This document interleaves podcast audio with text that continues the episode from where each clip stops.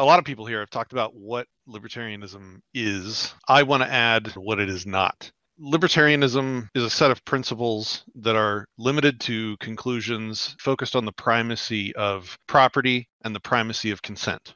It has nothing to say about how to build a community, how to live well, live happily, how to build a family, how to lead a good life. And a problem is people like to bring their own external ideologies into it and say that, well, libertarianism is this plus yoga, or this plus carnivore diets, or this plus stoicism. I think when they do that, they try and make it too monolithic. That makes it incompatible with the greatest number of people if we keep it at its core set of values, then it is most easily adaptable and understood to allow for the interoperability between all cultures and a lot of other ideas.